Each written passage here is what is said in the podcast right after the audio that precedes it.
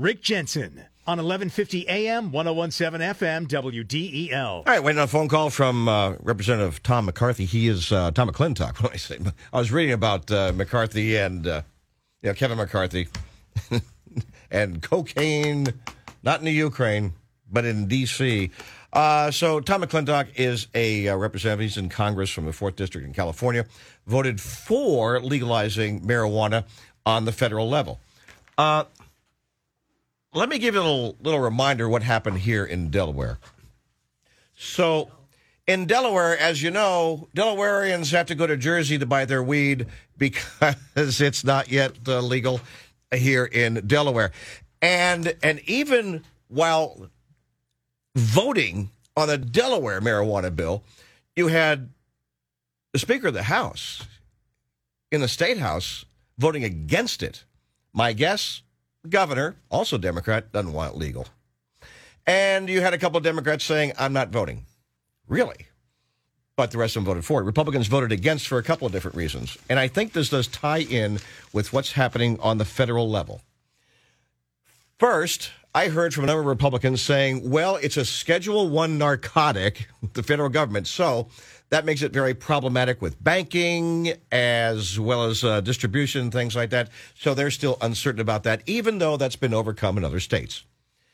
And the other thing was taxes. So when you add more and more taxes onto this, you create what's happened in California the state has taxes. There's taxes and fees and such like that for uh, cultivating, for manufacturing, for distribution. And then all these municipalities can tax it as well. And as you've heard on this program from stories written by reporters in California, the black market for weed is, well, substantial. It's going great because the lawmakers tax the heck out of it, making the black market very, very successful. In Washington, D.C., the MORE Act passed. And one of the Republicans who voted for it is Tom McClintock. Tom is on the phone right now. He represents the 4th District in California, which has all the benefits of California weather and lousy traffic without the beach. Tom, thanks. For, how are you? I've got Yosemite Valley and uh, uh, Lake Tahoe. I can't complain. That's right. Now, full disclosure, I've known Tom since we were little kids. His parents and my parents are best friends. He's my god brother. And God knows when it comes to the two of us, he's the smart one. Just want people to be aware of that. So, considering the taxes in this bill and uh, and all the social justice portions, um, because Republicans here, Tom, voted against um, one of the bills that was here because they didn't want uh, that felons to be able to sell drugs this federal bill, the MORE Act, also uh, allows for people who are uh, felons to be able to, to buy and distribute uh, marijuana, but it also has a lot of taxes in this thing. And my question to you, as a Republican, is well respected in D.C., why did you vote for it? Well, because it moved us in the right direction. Uh, I, I, we, we've, we've got to admit that that uh, the, the marijuana prohibitions have, have completely failed to flow, uh, stem the flow of the, the, the product. Is they've created, as you pointed out, a violent underground economy, uh, just like the liquor prohibitions did in the 1920s and 30s. Uh, you know, they've undermined respect for the law. They've taken up enormous law enforcement resources. They've branded millions of young people with, with criminal convictions uh, that, that, that have followed them throughout their lives. Uh, so I, I thought it was important that we we, we uh, uh, move toward legalization. That said, you are absolutely spot on. The more you tax it, the more you drive it back underground, and and uh, you know that that completely reverses the whole the whole point of this, and that is to to, to eliminate this this underground economy by taking um, uh, the, the the the illicit profits out of that equation. Yeah, I want listeners to know that uh, Tom is conservative. I'm uh, kind of like libertarian on the Republican that side of the Republican Party. In fact, um, Thomas Massie is uh, a favorite of, of mine, as well as my producer. Of course, my producer has got posters of him up on this wall. It's a little bit creepy. But uh, I think Thomas Massie is right on when he said, let's legalize it. Look at the Hemp Act. It was one page long. And this is, uh, well, I think the one he had was 80 pages long. I have uh, like a, the, uh, what, the 31 pages uh, of this latest MORE Act here, but it includes an 8% tax. And I agree with Massie. I would likely have voted against this. There you are, my smarter godbrother. You voted for this thing. And I'm wondering about that because, Tom, if this includes an 8% tax, and by the way, if you're holding uh, a marijuana cigarette and it hasn't been taxed, you could be fined $10,000. Uh, people can go to jail. It's kind of like cigarettes in that way. And with an 8% tax, Tom, here in Delaware, the Democrats uh, and some Republicans are trying to put together a 15% tax. That's now 23% tax on this stuff. And it sounds to me like that's already going to send it to the black market. I want to hear what you think about that. No, I, I think uh, you and Thomas Massie both have a good point. Uh, uh, the higher the tax, the greater the incentive for an underground market, which defeats the entire purpose of the bill. Uh, you know, it ought to be treated as any other commodity. Uh, you know, after all, um, uh, you know, radish growers don't kill each other over their territory. That's true. Because the because the illicit pro- there, there's no illicit profit to be made because you either have confiscatory taxes or fines and criminal uh, uh, provisions. So, what is it in your thinking that said, you know, we're going to move this forward, like you just said in this conversation, uh, considering there's an 8% tax on this, and, and knowing what you know about creating a black market when you have extraordinary, as you say, confiscatory taxes? What were you thinking about? Well, it moves it forward, even though you see so many serious problems with this. Yes, I, it's far from perfect. That's and that's the problem with most legislation is it's always uh, it's always a balance. Uh, you have to weigh the good and the bad. And uh, in this particular case, I felt it did more good than bad. Uh, obviously, there were others who also support legalization. Mm-hmm. Thinks uh, thought it did more harm than good, and I certainly don't criticize them. What's the good in your mind? Well, the good the, the good is number one. Uh, uh, you um, uh, uh, uh, move toward regulating it as you would other commodities such as alcohol. I think one of the most important concerns and you know, you, you say I was the smarter one. I was the dweeby one. You know that. I never went near this stuff. Uh, yeah. Uh, which will tell you what a weird little kid I was growing up in the 1960s and 70s.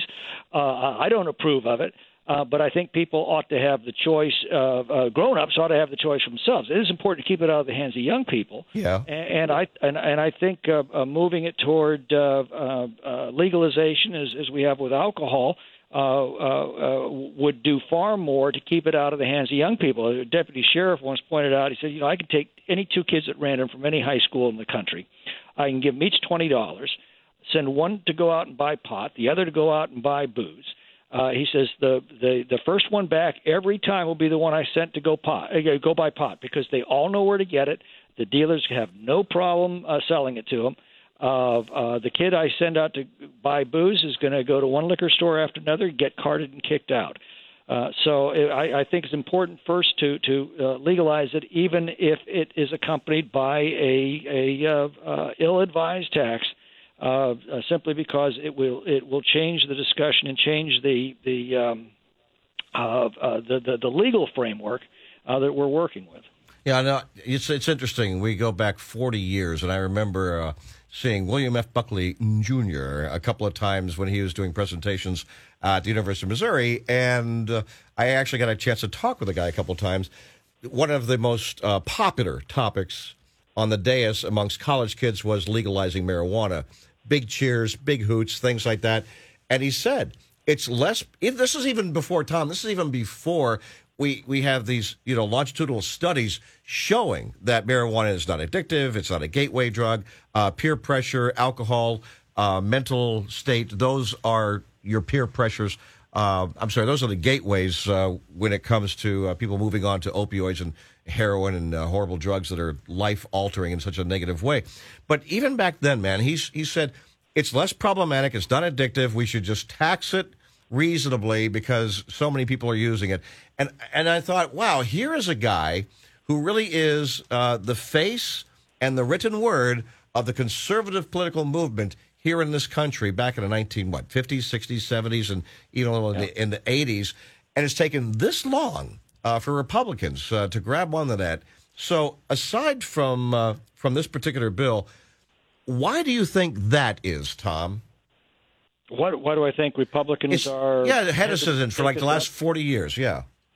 Uh, you know, I, I I don't know. I think there's this general sense that uh, well, it is uh, as I said. I don't recommend using it. I truly don't. Right. Uh, we have to keep it out of the hands of kids. There is substantial evidence that it causes lasting neurological damage uh, in in children and adolescents.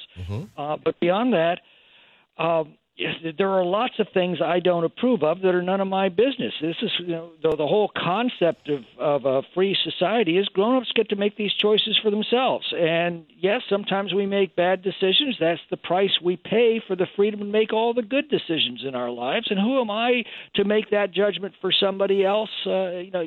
Uh, Bruce Herschensohn, uh, he was talking about about uh, uh, uh, cigarettes, but the same thing applies to pot and a lot of other things too. He said, he said, you know, uh, with enough laws and enough enforcement, we can create a virtually risk free society.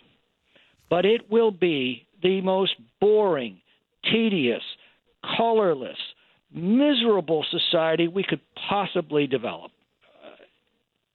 That's lovely. I, I like hearing that. Yeah. That's awesome. No, that's that's beautiful. So- Thank you for that, Tom. Yeah. So so let let people make their own like grown-ups make their own decisions and and then uh, uh, bear the the burden of those decisions or the rewards of those decisions. Congressman Tom McClintock of the Fourth District in California. So I like to tease him, like, dude, you got no beach. It's not worth it, you know. But uh, conservative voice, and uh, here uh, leaning towards the you know libertarian side of things, in in my opinion. And I think you've made a good argument for uh, legalizing marijuana. Is there is do you know of? Uh, and, and you made a good and you made a good argument for not taxing it so heavily that you defeat the whole purpose of the bill by putting illicit profits back in, in into an underground economy. Well, that's just because I'm a Right on that score. yeah. Well, Tom, that's I'm a, I'm a realist. I see what's happening. You can't really Yeah. ignore that. Now, uh, you have friends in the Senate. Do you have any indication that uh, this is going to be received favorably and could pass in the Senate? No, I I can't read minds and I can't tell fortunes. Uh, Okay. Uh, sorry. No, no, that's fine. Sometimes you, you talk with folks and uh, you get an idea of whether it will or or not. And meanwhile, uh, Tom, again, California Republican, um, he went to Congress really to fight for water for people and for farmers, not to give all the water that falls onto the plains to the fish. Uh, in other words, we don't have a problem with the not enough water. We have a problem with not storing enough water, dams and things like that. How's that battle going? Well, I think public opinion is beginning to turn. We're we're in another year of a fairly serious drought in California. We had uh, two years uh, uh, where we had atmospheric rivers unload. We had to open up the uh, floodgates, release most of that water because we had no place to store it. We're back into a drought cycle now, and people are starting to feel the pinch. And I think they're starting to ask a very simple question: Why the hell aren't we building more dams? Uh, you know, droughts are nature's fault; they happen. Uh, but water shortages are our fault. Uh, water shortages are a choice we made a generation ago when we passed environmental laws that have made construction of new dams uh, all, all but impossible. Uh, and the result is uh, uh, we have no place to store water from wet years, so we have plenty in dry years. And now we're into dry years, and I think people are starting to wake up. Yeah, and I think people don't realize, still don't realize that uh, it's not so much Iowa being America's breadbasket, but if you take a look at California, in many ways, that is America's breadbasket. We need to help out the people as well as the farms. Tom McClintock. and, and, and by the way, when you build dams, you uh, uh, you protect uh, riparian habitats against uh, uh, uh, devastating floods. And remember, in a in a drought, uh, uh, the the uh, w- water uh, flow uh, draws to a trickle, and fish have a hard time surviving. So the the, the dams actually even out the water flows uh, for the fish. But if you're dumping all that water into the Pacific Ocean, there's really no point in it. Uh, that water will get there on its own if you just leave it alone. Yeah, I understand. By the way, one last thing just occurred to me, just did. Would it be possible to pass legislation that simply removes uh, cannabis from being a Schedule One narcotic? Yeah, I think that would be a great idea. Yeah, but would it be possible if it's that simple, or do all these other constituencies uh, have to be served in every bill? Well, you know, uh, uh, maybe we ought to try it. Who knows? Yeah, good luck. All right, Tom McClintock, Okay. conservative Republican, voting for uh, legalizing marijuana here on the Jensen Show. Great to talk to you, my friend. Be well. Thanks, you too. Bye. Stay tuned. More with Rick Jensen just ahead on 1150 AM, 1017 FM, WDEL.